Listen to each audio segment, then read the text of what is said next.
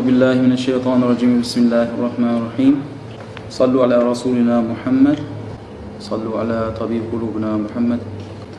صلوا على شفيع ذنوبنا محمد. رب اشرح لي صدري ويسر لي أمري واحلل عقدة من لساني يفقهوا قولي. السلام عليكم ورحمة الله وبركاته. Liebe Brüder wie geht es euch? Ich hoffe inshallah gut. Ähm, ich bin heute hier in diesem Dergat das erste Mal hier am Pult und werde inshallah vortragen. Ich wurde von den Brüdern Fatih und Taira äh, sozusagen ins kalte Wasser geschmissen. inshallah werden wir das heute irgendwie meistern können und äh, hoffe, dass der Vortrag äh, reich an Wissen wird und auch äh, sozusagen Nutzen bringt für diejenigen, für diejenigen die es äh, bedürftig haben, die Bedarf dabei haben.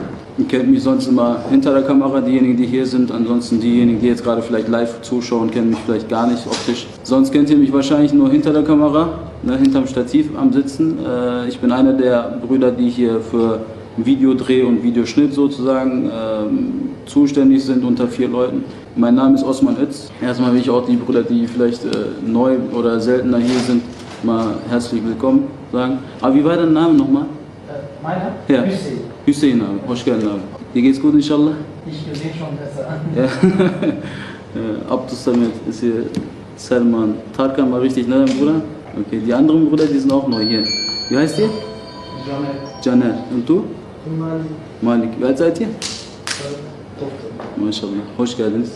Euch geht's auch gut, inshallah. So, äh, das Thema von heute habt ihr ja gelesen. Äh, was hatte ich geschrieben als Überschrift? Wieso lässt Allah zu, dass Verbrechen geschehen?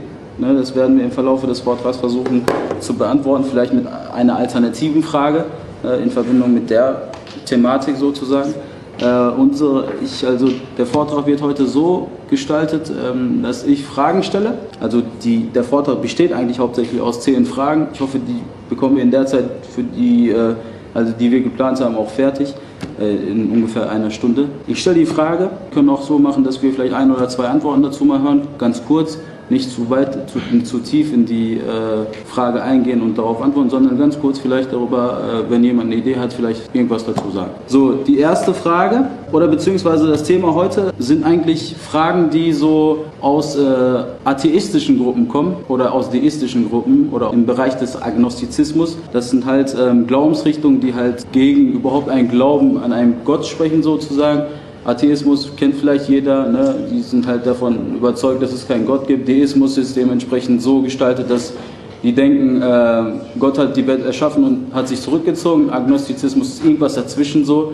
Die können weder irgendwie darlegen, dass es einen Gott gibt, noch können die widerlegen, dass es keinen Gott gibt. Deswegen sind die so ein Mittelding, aber sind auch eigentlich nicht im Glauben drin. Die Fragen, von denen werden wir heute uns vielleicht ein bisschen zur Hand nehmen oder die berühmtesten Fragen von denen werden wir uns anschauen. Ich denke, dass das auch für uns Nutzen haben wird, weil die eine oder andere Frage wird bei uns persönlich auch wahrscheinlich gefallen sein und äh, dass wir vielleicht darüber in Verzweiflung geraten sind und keine Antwort darauf gefunden haben, denke ich, äh, dass das auch für uns nutzen wird. Die erste Frage dabei wäre dann, Warum hat uns Allah subhanahu wa ta'ala erschaffen, obwohl es für ihn nicht notwendig ist? Ich hoffe, das hat jemand, jeder verstanden. Es möchte jemand dazu vielleicht irgendwas sagen? Berke, damit wir ihn kennen. Aber obwohl es für ihn nicht notwendig ist. Also warum hat uns Allah erschaffen? Okay, damit wir ihn kennenlernen, aber obwohl es für ihn nicht notwendig ist. Obwohl, das ist auch trotzdem eine gute Antwort. Doch. Okay, Nummer? Weil er ein geheimer Staatsmann und seine, äh, sein Dasein jemand mitteilen wollte. Er wollte, dass sie sich Schön. Schön. Okay, sonst irgendwas dazu? Aber ist eigentlich gut. Ich wollte halt mit dem Zitat von äh, Bediüzzaman Said Nursi anfangen. Im Buch Wort, also die Worte, Sözler, im elften Wort heißt es, es entspricht dem Geheimnis eines jeden Herrn, wie Numan gesagt hat, es entspricht dem Geheimnis eines jeden Herrn in Schönheit und Vollkommenheit, dass er in die Schönheit in seiner Vollkommenheit und die Vollkommenheit in seiner Schönheit betrachten möchte und möchte, dass sie von anderen betrachtet werden. Sozusagen möchte Allah subhanahu wa ta'ala erschaffen, möchte die Schönheit sehen und möchte auch, dass die Schönheit gesehen wird, betrachtet wird, erkannt wird, kennengelernt wird sozusagen.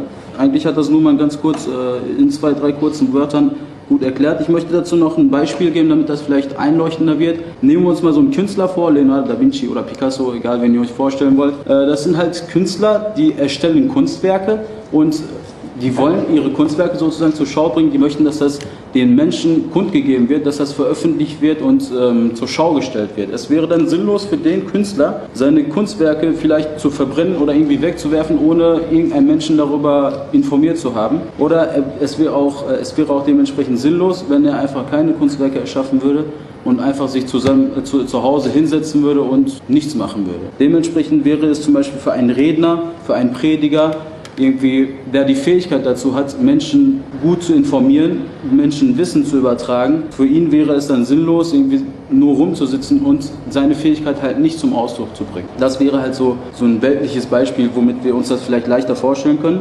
Heißt also im Endschluss nicht wegen der Notwendigkeit Allahs, sondern es wäre halt sozusagen sinnlos, wenn die Fähigkeit nicht zum Ausdruck bzw. zur Schau gebracht wird. Die zweite Frage wäre, Warum testet uns Allah, wenn er weiß, ob wir in Jannat oder Jahannam kommen? Noch mal was sagen, können? Allah gibt ja uns eine Wahl. Ob wir Okay. Wahl A oder Wahl B nehmen, ist uns dann überlassen. Also wir haben eine freie Entscheidungskraft, über irgendwelche bestimmten Kriterien zu entscheiden. Ja. Ist richtig. Erstmal eine Klarstellung. Ich habe die ganzen Fragen eigentlich äh, meistens so aufgebaut, dass ich die Frage gestellt habe und dann eine Klarstellung vielleicht als Voraussetzung für die folgenden Aussagen. Und dann kamen so äh, weltliche Beispiele dazu und dann so ein Fazit jeweils immer. Erstmal wollen wir mal was klarstellen. Wissen und Umsetzung sind zwei verschiedene Sachen. Ne? Etwas zu wissen und das, das nochmal umzusetzen sind zwei verschiedene Sachen. Dementsprechend können wir zum Beispiel als Beispiel geben, es wird zum Beispiel ein Hochhaus gebaut. Ja? Und ein Bauingenieur erstellt dazu eine Skizze ne, und erstellt dazu eine Zeichnung, wie dieses Hochhaus dann am Ende aussehen wird. Für den wäre es dann sinnlos zu sagen, okay, ich weiß, wie das Haus hier aussehen wird, also brauchen wir es gar nicht zu erstellen oder zu bauen. Dementsprechend wird, wäre es einfach sinnlos, weil er hat eine Skizze erstellt, er weiß, wie das am Ende aussehen wird und wenn er das nicht baut, wäre es einfach sinnlos. Dementsprechend, Allah Ta'ala weiß, wie das Ende eines Menschen sein wird, weil er Al-Alim ist seiner äh, Eigenschaft entsprechen, Al-Alim, also der Allwissende ist, weiß Allah Ta'ala, dass wir in Jannat oder Jahannam kommen, aber das heißt auf jeden Fall nicht, dass er trotzdem den äh, Mensch testen soll. Ja, das, die nächsten Fragen, die bauen auch nochmal weiter drauf, auch dann wird sich das auch noch weiter, das wird dann einleuchten, also das wird dann weiter gut erläutert. Also das Wissen über das Ergebnis verhindert immer noch nicht die Verwirklichung dieses Projektes. Also wir können uns auch einmal vorstellen, also ohne getestet zu werden, in Jannat oder Jahannam zu kommen, wachen, also wir denken uns mal, wir sind gar nicht am Leben und wachen auf einmal, also wir sind erstmal gar nicht auf die Welt gekommen, ja, wir haben kein Gewissen, gar nichts und wachen auf einmal in Jahannam auf. Was würde jeder von uns sagen, wäre schockiert, irgendwie, was habe ich gemacht, warum bin ich hier, warum erleide ich diese Qual und so weiter und so fort. Und jemand kommt dann und sagt dir, ja, wenn wir dich auf die Welt oder auf die Erde geschickt hätten, hättest du diese und diese Sünde begangen, du wär, wärst sowieso in Jahannam gekommen, deswegen bist du jetzt in Jahannam. Also wäre ein bisschen banal einfach. Ne? Das wäre auch eine weltliche oder eine äh, praktische Vorstellung, wie man sich das noch weiter erläutern kann. Dies wird natürlich Ungerechtigkeit dann nach sich ziehen. Dann als weitere Frage, Frage, Allah hat uns auf die Erde geschickt, er herrscht über uns, lässt uns Sünden begehen oder lässt es zu, dass Sünden begangen werden und weiß doch, wohin wir gehen. Und dann kommen wir zu der Schicksalsfrage, ne, zum Qadr. Es gibt äh, hier im Bereich Schicksal habe ich drei Fragen mit reingenommen, die werde ich jetzt aufzählen und darauf dann die Antworten dazu geben. Die erste Frage wäre dazu also Punkt 3.1 sozusagen. Wenn unser Tod in unserem Schicksal steht, warum verlängern Almosen, also äh, Sadaka, ne, warum verlängern, äh, verlängern Almosen unsere Lebzeit? Das beruht oder kommt aus einem äh, Hadith Sharif von Prophet a.s. Die zweite Frage dazu wäre Punkt 3.2 also, warum beten wir, wenn klar ist, ob wir in Jannat oder Jahannam kommen? Die dritte Frage wäre, warum hat uns Allah erschaffen, wenn er dann alles weiß? Kommen wir wieder zu einer kleinen Klarstellung. Wir leben nicht, weil Allah es so geschrieben hat. Ja, wir leben nicht nach, der, nach dem Werk, was Allah erschaffen hat und wir leben danach, sondern weil wir so leben, hat es Allah so niedergeschrieben. Also weil wir so leben werden. Also sozusagen eine Zukunftsvorhersage. Ja, weil Allah Ta'ala al-Alim ist. Weil wir so leben werden, hat es Allah Ta'ala so geschrieben. Wir nehmen uns wieder ein kleines Beispiel. Wolltest du was fragen, Yusuf? Äh, ja, vielleicht ein Beispiel. Äh, nur weil irgendein äh, Wettervorhersager sagt, morgen wird es regnen, heißt es nicht, dass es deshalb morgen regnen wird, sondern er schreibt es auch, wann es morgen regnen wird. Also Ja, durch die Meteorologie, durch die ganzen Berechnungen, die die da vollziehen, weiß er ungefähr, dass es regnet wird. Aber heißt ja nicht, dass es regnet, weil er das gesagt hat. Ja? Gut, gutes Beispiel.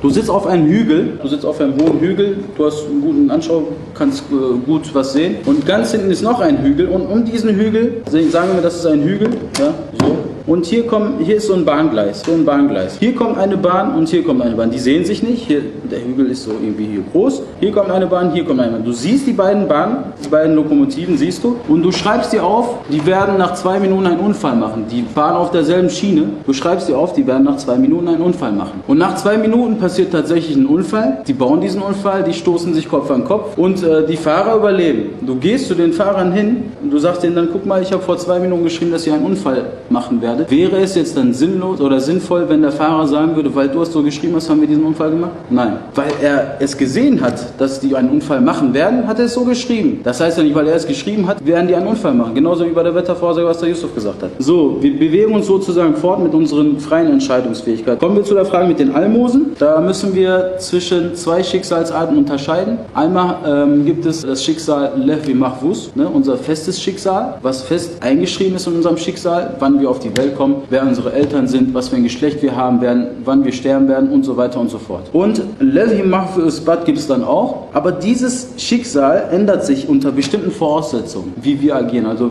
wie unsere Handlungen sind. Tust du das, wird das hier passieren. Tust du das, wird das andere passieren. Und dementsprechend passiert dann auch ähm, oder erwartet uns dann auch eine längere Lebenszeit, wenn wir zum Beispiel Almosen geben. In diesem Kader, in diesem Schicksal steht dann dementsprechend drin, wenn der Diener Osman, wenn der Diener Numan Almosen geben wird, wird sich seine Lebenszeit um ein Jahr oder, oder er wird vielleicht 60 Jahre oder 70 Jahre. Das steht da drin. Wenn er diese Almosen nicht gibt, lebt er zu seiner normalen Lebenszeit, was vorgeschrieben war oder was geschrieben war.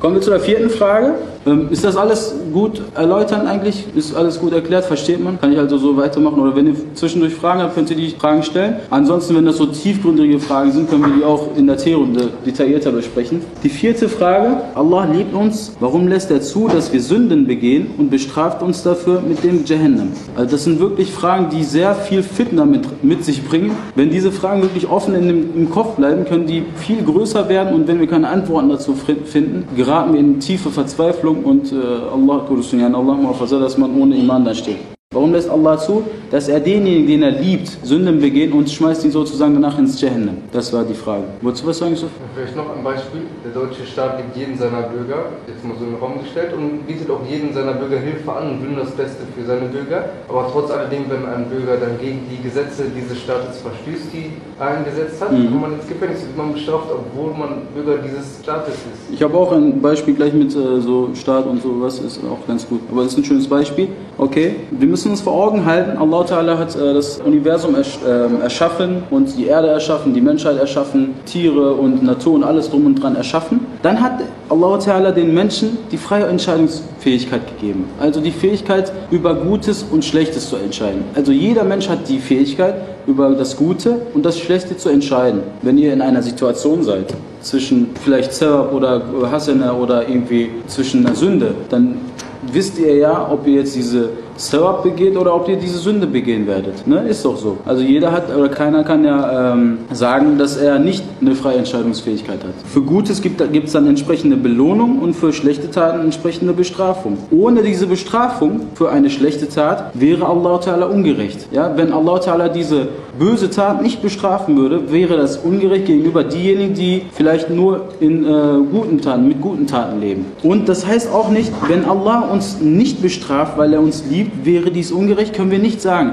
Also wir können nicht sagen, wenn Allah uns nicht bestraft, weil er uns liebt, wäre dies ungerecht. Können wir nicht sagen. Also wir können als Beispiel dann nehmen, wir äh, gucken uns mal einen Richter an. Ja, und sein Sohn ist verurteilt. Und der Richter ist dementsprechend der Richter in diesem Gericht. Und wenn der Richter jetzt äh, seinen Sohn bestraft, obwohl er ihn liebt, heißt das ja nicht, dass er ungerecht ist. Er macht das ja, weil er gerecht. Ja, wenn das ein anderer Mensch wäre, würde er genauso handeln. Er würde den Menschen auch bestrafen, weil er eine gewisse Straftat dann äh, begangen hat, sozusagen. Also wäre das Handeln, das Handeln von dem Richter, dass er seinen Sohn bestraft, beruhend oder ähm, die Folge seiner Gerechtigkeit und nicht die Ungerechtigkeit. Wenn Allah bestrafen wollen würde, würde er nicht über Jahannam berichten. Im Koran wird genug über Jahannam berichtet. Wenn Allah Ta'ala uns bestrafen wollen würde, würde er über Jahannam gar nicht berichten, sondern würde die Menschen direkt in Jahannam sozusagen ohne irgendeine Vorwarnung reinschmeißen. Das wäre dann dementsprechend eine sadistische Art von Gott, wenn man so sagen darf. Jetzt kommen wir zu der Sache, was der Abdus Samad gerade gesagt hat. wenn er nicht vergeben wollen würde, würde er nicht von der Reue erzählen. Ja, Im Koran wird auch über Reue erzählt, über Tauba. Ja, Allah Ta'ala gibt den Menschen die Möglichkeit, die Sünde begehen und die eine schlechte Tat vielleicht begangen haben, über die, über die Sünden zu, über, über die Sünden Reue zu zeigen und sozusagen in dem Zustand zu sein, als ob die diese Sünde gar nicht begangen haben. Und dann noch ein kleines Beispiel mit dem Straßenverkehr, jetzt auch irgendwas mit dem Staat. Also wir fahren auf der Straße Auto und da sind Verkehrsschilder, 70 km/h, 80 km/h, Geschwindigkeitsbegrenzung. Ne, der Staat schreibt uns Geschwindigkeitsbegrenzung vor. Und nach den Geschwindigkeitsbegrenzungen kommt irgendwann mal ein Blitzer. Und wir sollen uns an diese Geschwindigkeitsbegrenzung halten. Der Staat hätte auch einfach machen können, oder der Staat schreibt uns diese Geschwindigkeitsbegrenzung vor, weil sie für unsere Sicherheit sorgen möchten, weil sie für unsere Gesundheit sorgen möchten, weil sie vielleicht dafür sorgen möchten, dass die Menschen keinen Unfall bauen oder dass jegliches mit ihnen passiert. Die könnten aber, wenn sie unbedingt bestrafen wollen würden, hätten die die Geschwindigkeitsschilder sozusagen nicht dran gemacht und hätten einfach einen Blitzer anbringen können. Ja, das, der, der die ganze Zeit durchgehend blitzt. Natürlich in Deutschland nicht möglich, aber so ein kleines Beispiel zur Erläuterung. Die nächsten Fragen, ich habe hier wieder zwei Fragen, die in derselben Thematik sind. Die will ich auch gleichzeitig beantworten. Und das ist auch gleichzeitig die Frage, die ähm, auf unserem Cover stand, auf, unserem, äh, auf unserer Einladung. Warum gibt Allah dem einen Reichtum und dem anderen Armut. Und die sechste Frage wäre, warum lässt Allah Ta'ala Böses geschehen? Oder warum lässt Allah Ta'ala zu, dass Verbrechen begangen werden? Wie unsere Frage in der, in der Einladung. Alternativ könnte die Frage auch lauten, warum leiden die Menschen in Afrika unter Armut und warum sind die meisten Menschen in Amerika wohlhabend? Ja, sie leben ganz gut, sie haben ein Haus, Kinder, Familie, Beruf, alles drum und dran, haben Geld, Essen immer zur Verfügung. Nehmen wir uns ein Beispiel wieder vor, was der Vater meistens erzählt oder was Tairabe auch ab und zu mal erzählt hat. Wir haben einen König und er hat einen Diener. Der König gibt dem Diener einen Schatz, beziehungsweise einen Beutel Gold zum Beispiel. Der König sagt dem Diener, bring das zu diesem und diesem Dorf und schenkt das diesen armen Leuten. Ja, beschenkt diese Leute oder kauft ihnen irgendwas. Auf jeden Fall soll der Diener dieses Geld oder dieses Gold zu diesem Dorf bringen und diese, diesen Menschen dann sozusagen Versorgung bieten. Der Diener, wenn der Diener jetzt auf dem Weg das Geld für seine Interessen ausgibt, ist das nicht die Schuld des Königs. Ne, das ist ja die Schuld des Dieners. Entsprechend, wenn die armen Leute das Geld bekommen, können die sich beim König bedanken. Aber wenn die das Geld nicht bekommen, können die nicht sagen, dass der, äh, dass der König dafür schuld ist, dass sie das Geld nicht bekommen haben. Weil der Diener ja schuld ist. Er hat das Geld ja auf, der, auf dem Weg irgendwie für irgendwas anderes ausgegeben und dementsprechend haben die das Geld nicht bekommen. Ja, das ist ja verständlich. Ne? Genauso auch hier. Allah, gab, Allah gab äh, beispielsweise Afrika die meisten Goldressourcen. Also in Afrika werden die meisten, wird das meiste Gold eigentlich abgebaut. Aber durch diese ganze Ausbeutung, worunter, worunter Afrika zum Beispiel leidet, durch gewisse Kräfte, die diese Länder, diese Gebiete, diese Menschen ausbeuten und äh, auf diese Ressourcen sozusagen zugreifen und nach deren Interessen abbauen, können die halt nicht auf diese Ressourcen zugreifen und leiden darunter, leiden dann unter Armut.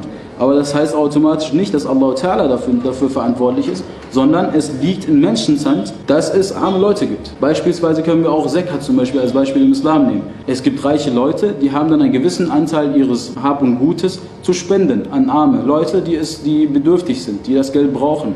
Würde jeder Mensch, im Idealfall, würde jeder Mensch ein Muslim sein und würde jeder Reicher seine, äh, seine, äh, sein Sekat zahlen, ne, seine Almosensteuer sozusagen zahlen, würde es keine Armen auf, auf, der Welt geben. Zumindest würde es keine Leute geben, die unter Hunger leiden, die unter Hunger, Hungersnot vielleicht sterben.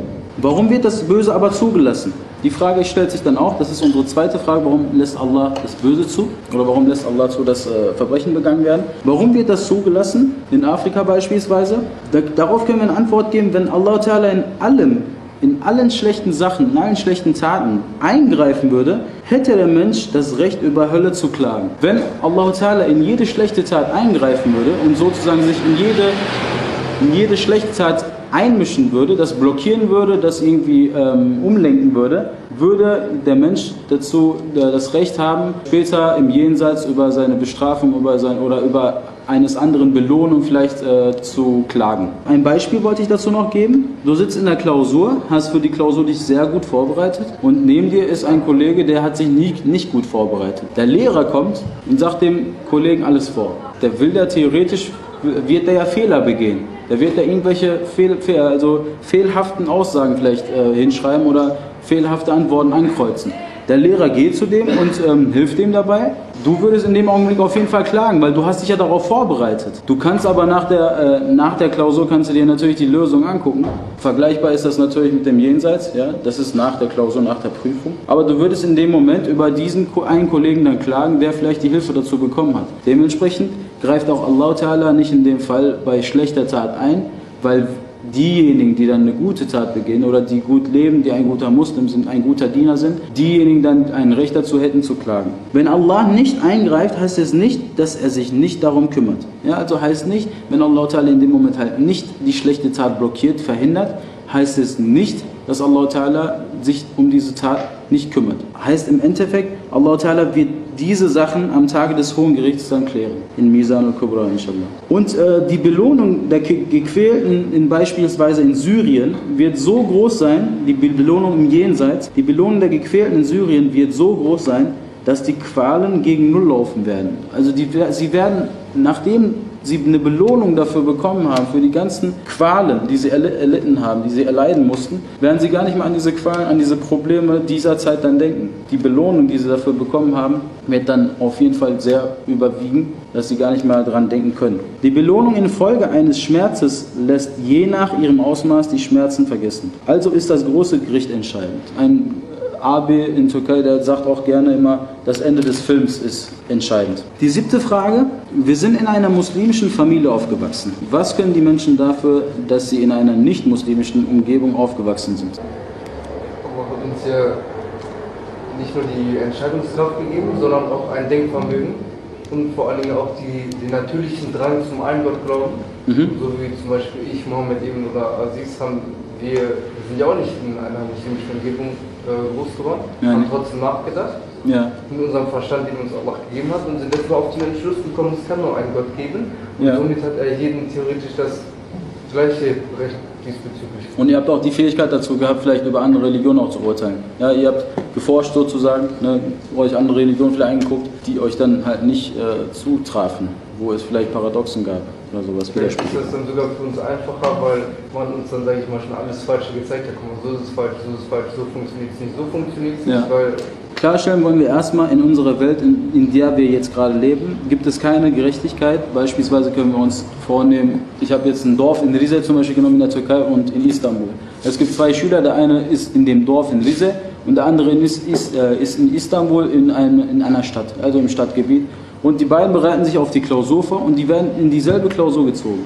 Das ist keine Gerechtigkeit, weil der, die beiden haben verschiedene Voraussetzungen, verschiedene Umstände ne, oder verschiedene Lernsituationen, womit sie klarkommen müssen.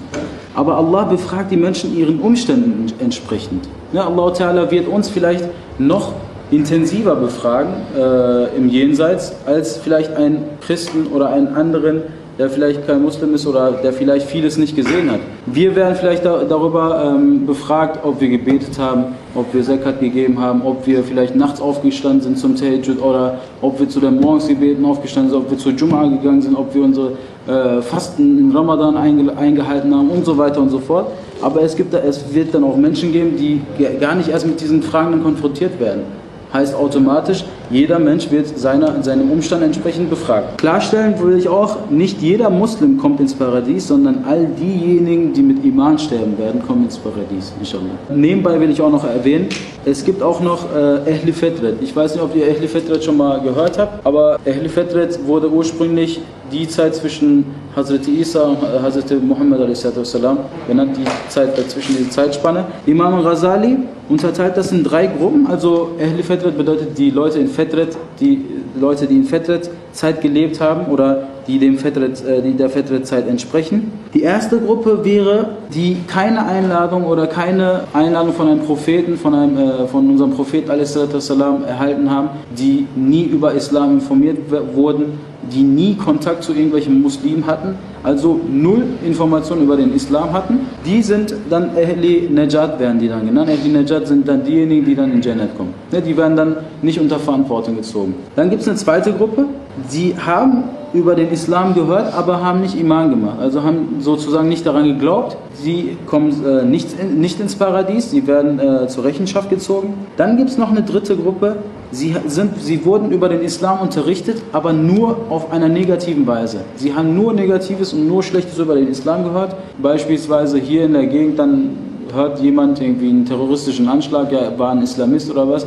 Er wird über den Islam null vernünftig informiert, sondern wird in, äh, vom Islam in Verbindung mit Terrorismus zum Beispiel ähm, nur unterrichtet. Von denen, also ich will jetzt nicht sagen, dass die Leute, die hier sind, so äh, in diese Gruppe fallen, nur weil war das jetzt ein kleines Beispiel in dem Zusammenhang. Äh, für diejenigen, sagt Imam Ghazali, Ghazali rahimahullah, er sagt, ähm, wir hoffen, dass diejenigen in Jannat kommen. Also ist nichts Festes, sondern es wird gesagt, umulur ki cennete girerler. Yani es wird gehofft, dass sie in Jannat kommen. Egal wo der Mensch geboren ist, muss jeder den Islam auf jeden Fall äh, forschen, erforschen und auch ähm, detailliert darauf eingehen, sich Wissen darüber aneignen und äh, sozusagen auch zwischen Religionen unterscheiden, wie ihr das damals dann oder seinerzeit gemacht habt. Ein Muslim in der Türkei, der nicht betet, der beispielsweise nicht betet, hat äh, entsprechend keinen Unterschied zu einem christlichen Kind oder zu, zu, einem christlichen Jugendlichen. Er betet auch nicht, er trinkt auch Alkohol, er macht auch dies und das, er begeht auch bestimmte Sünden. Äh, der hat dann entsprechend keinen Unterschied zu diesem einen christlichen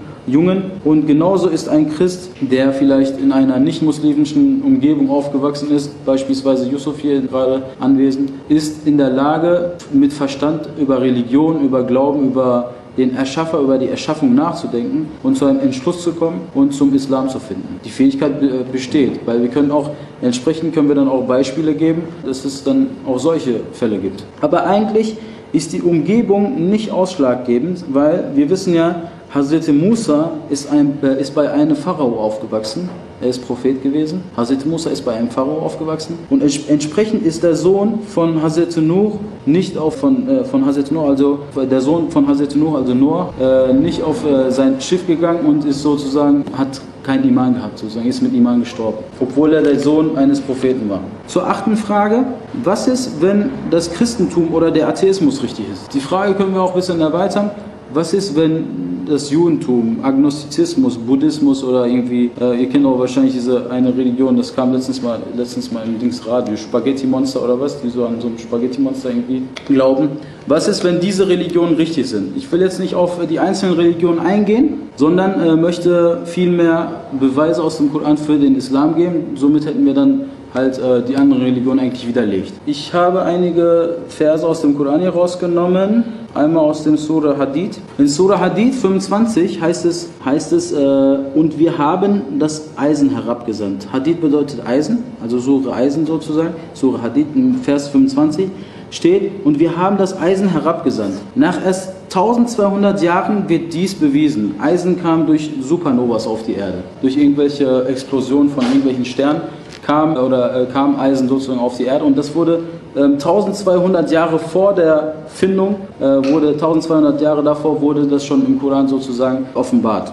In Surah Saria in, äh, Saria, äh, in Vers 47 heißt es und den Himmel haben wir mit Kraft aufgebaut und wir weiten ihn wahrlich noch aus. Hier wird auf die Ausdehnung äh, des Universums, auf die Expansion des Universums hingewiesen, dass das Universum sich äh, ausdehnt, äh, nach der Zeit immer größer wird. Das kommt in äh, Surah Sarien Vers 47 vor. Und das wurde erst nach 1300 Jahren, und zwar 1929, von Edward Hubble äh, erkannt. Er hat halt sozusagen veröffentlicht, dass das Universum sich expandiert, ja, also sich ausdehnt. In Surah Summer, in Vers 6, heißt es, in Bezug auf die Schwangerschaft. Er erschafft euch in den Leibern eurer Mütter eine Schöpfung nach der anderen in dreifacher Finsternis. Hier wird, hier wird von dreifacher Finsternis erzählt. Nach heutiger Ultraschalluntersuchung identifiziert man auch drei Phasen der Schwangerschaft. Ja, drei Trimenon wird das auch genannt. Erstes Trimenon, zweites oder Trimester wird das auch genannt.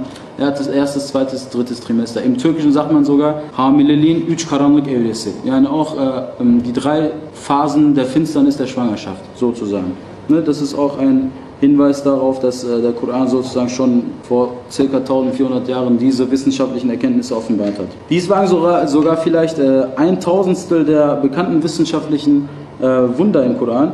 Es gibt insgesamt mehr als 1000 wissenschaftliche Verse beziehungsweise Verse, die auf Wissenschaft bezogen sind im Koran. 80% davon wurden fest mit 100% bewiesen, 20 davon sind noch, 20% sind dann auch offen. Aber ich bin mir sicher, dass sich das nach der Zeit ergeben wird, dass der Mensch irgendwie im Laufe der Zeit mit Wissenschaft weiter voranschreitet und sozusagen auch diese Verse sich dann erklären. Die Frage wäre dann entsprechend, wie kann Prophet a.s. vor 1400 Jahren, der in der Wüste gelebt hat, dieses Wissen haben ne, über Universum, über Schwangerschaft, über Sachen, worüber er eigentlich im Weltlichen eigentlich keine Sicht drauf hat, keine Betrachtung drauf hat. Er, kann, er hat kein Teleskop oder so vielleicht gehabt oder er hat auch keine, kein Ultraschallgerät oder sowas gehabt, wo er vielleicht diese ganzen Phasen einer Schwangerschaft erkennen könnte. Neunte Frage wäre, wurde der Koran geändert? Möchte jemand was dazu sagen? Hat jemand irgendwie Info darüber? Arkan? Koran so ist äh, erschaffen. Geschützt auch. Und auch Genau, Allah Ta'ala weist im Koran hin, dass der Koran geschützt wird. Die Frage war, wurde der Koran geändert? Ich wollte fragen, Arkan, ob man irgendwie im Weltlichen irgendwie einen Nachweis darüber hat, dass äh, der Koran noch der, das äh, Echte ist, was damals geschrieben wurde. Im Topkapi-Palast in der Türkei ist der Koran von Hazrat Osman radiallahu anha. Da wurde eine C14-Methode, nennt sich das, so eine Radiokarbon-Methode nennt sich das. Das ist für die Altersbestimmung von irgendwelchen historischen Denkmälern, von irgendwelchen historischen Gegenständen. Kann man sozusagen durch diese Methode, kann man das Alter dieses Werkes oder dieses Buches oder irgendwie eines Gegenstandes bestimmen. Man hat auch diese Untersuchung bei äh, Hazrat Osmans Koran dann vollzogen, auch von in, bei diesem Koran, was im Topkapi-Palast noch liegt. Und es wurde halt nachgewiesen, dass es auch in der Zeit von Hazrat Osman war, also circa vor 1400 Jahren. Es gibt also, es wurde auch verglichen mit unserem heutigen Koran, es gibt keine Unterschiede. Und wenn es Unterschiede geben würde, hätte sich das bisher schon äh, irgendwie offenbart und wir wären doch darüber informiert worden. Die zehnte Frage, es war nicht meine Entscheidung, auf die Erde zu kommen. Allah sagt, dass es meine Entscheidung war, aber ich mich nicht dann, äh, daran erinnere. Allah Ta'ala sagt im Koran, dass der Mensch sich selber darüber, oder dass der Mensch äh, sich dazu entschieden hat, Mensch zu sein, auf die Welt zu kommen. Aber wir, äh, also es wurde von unserem Gewissen sozusagen gelöscht, wir erinnern, erinnern uns daran nicht. Ja? Das stimmt auch dementsprechend, aber das stimmt auch insofern, weil wenn wir das wüssten, würden wir ja die Großheit Allahs kennen und dann hätte der Test eigentlich keine Bedeutung mehr, wäre dann sinnlos. Und auf die erste Sache in der Frage, ein Mensch mit Verstand und Sinnesvermögen wird zwischen das Nichts und zwischen Existenz sich immer für die Existenz entscheiden. Also wenn ein Mensch zwischen das Nichts, also yokluk ve varlık zwischen dem Nichts und zwischen einer Existenz bleibt, wird sich der Mensch immer für eine Existenz entscheiden. Ja, hier, war die, hier war ja die Frage, es war nicht meine Entscheidung, darüber zu äh, urteilen oder darüber eine Entscheidung zu treffen, ob ich auf die Erde komme und so weiter, obwohl es unsere Entscheidung war. Wir wissen es halt nicht. Wäre ein Mensch da, zwischen, äh, da in, der, in der Situation, darüber zu entscheiden, würde er sich für die Existenz entscheiden. Ein Beispiel dazu, wir haben eine Person, die vielleicht ähm, einen Bandscheibenvorfall hat, heftige Rückenschmerzen und der Arzt kommt jetzt zu der Person und sagt, wir werden jetzt ihre, ihren Körper unter ihrem Rücken komplett amputieren und sie werden keine Schmerzen mehr haben. Diese Person würde auf jeden Fall sagen, egal, lassen Sie meine Beine dran. Ich bin einverstanden mit diesen Schmerzen, Hauptsache Sie lassen meine Beine dran. Also wird diese Person sich für die Existenz der Beine entscheiden. Also sie wird nicht sagen, egal, mir sind die Schmerzen äh, noch wichtiger, amputieren Sie mir die Beine. Das wird keiner machen. Also wird sich jemand äh, in der Situation auf jeden Fall auf die äh, Existenz hinarbeiten. Ich glaube, wenn ihr so Fragen habt, können wir gleich in der T-Runde darauf weiter eingehen. Ansonsten war es das. سبحان ربك رب العزة عما يصفون وسلام على المرسلين والحمد لله رب العالمين الفاتحة والصلاة.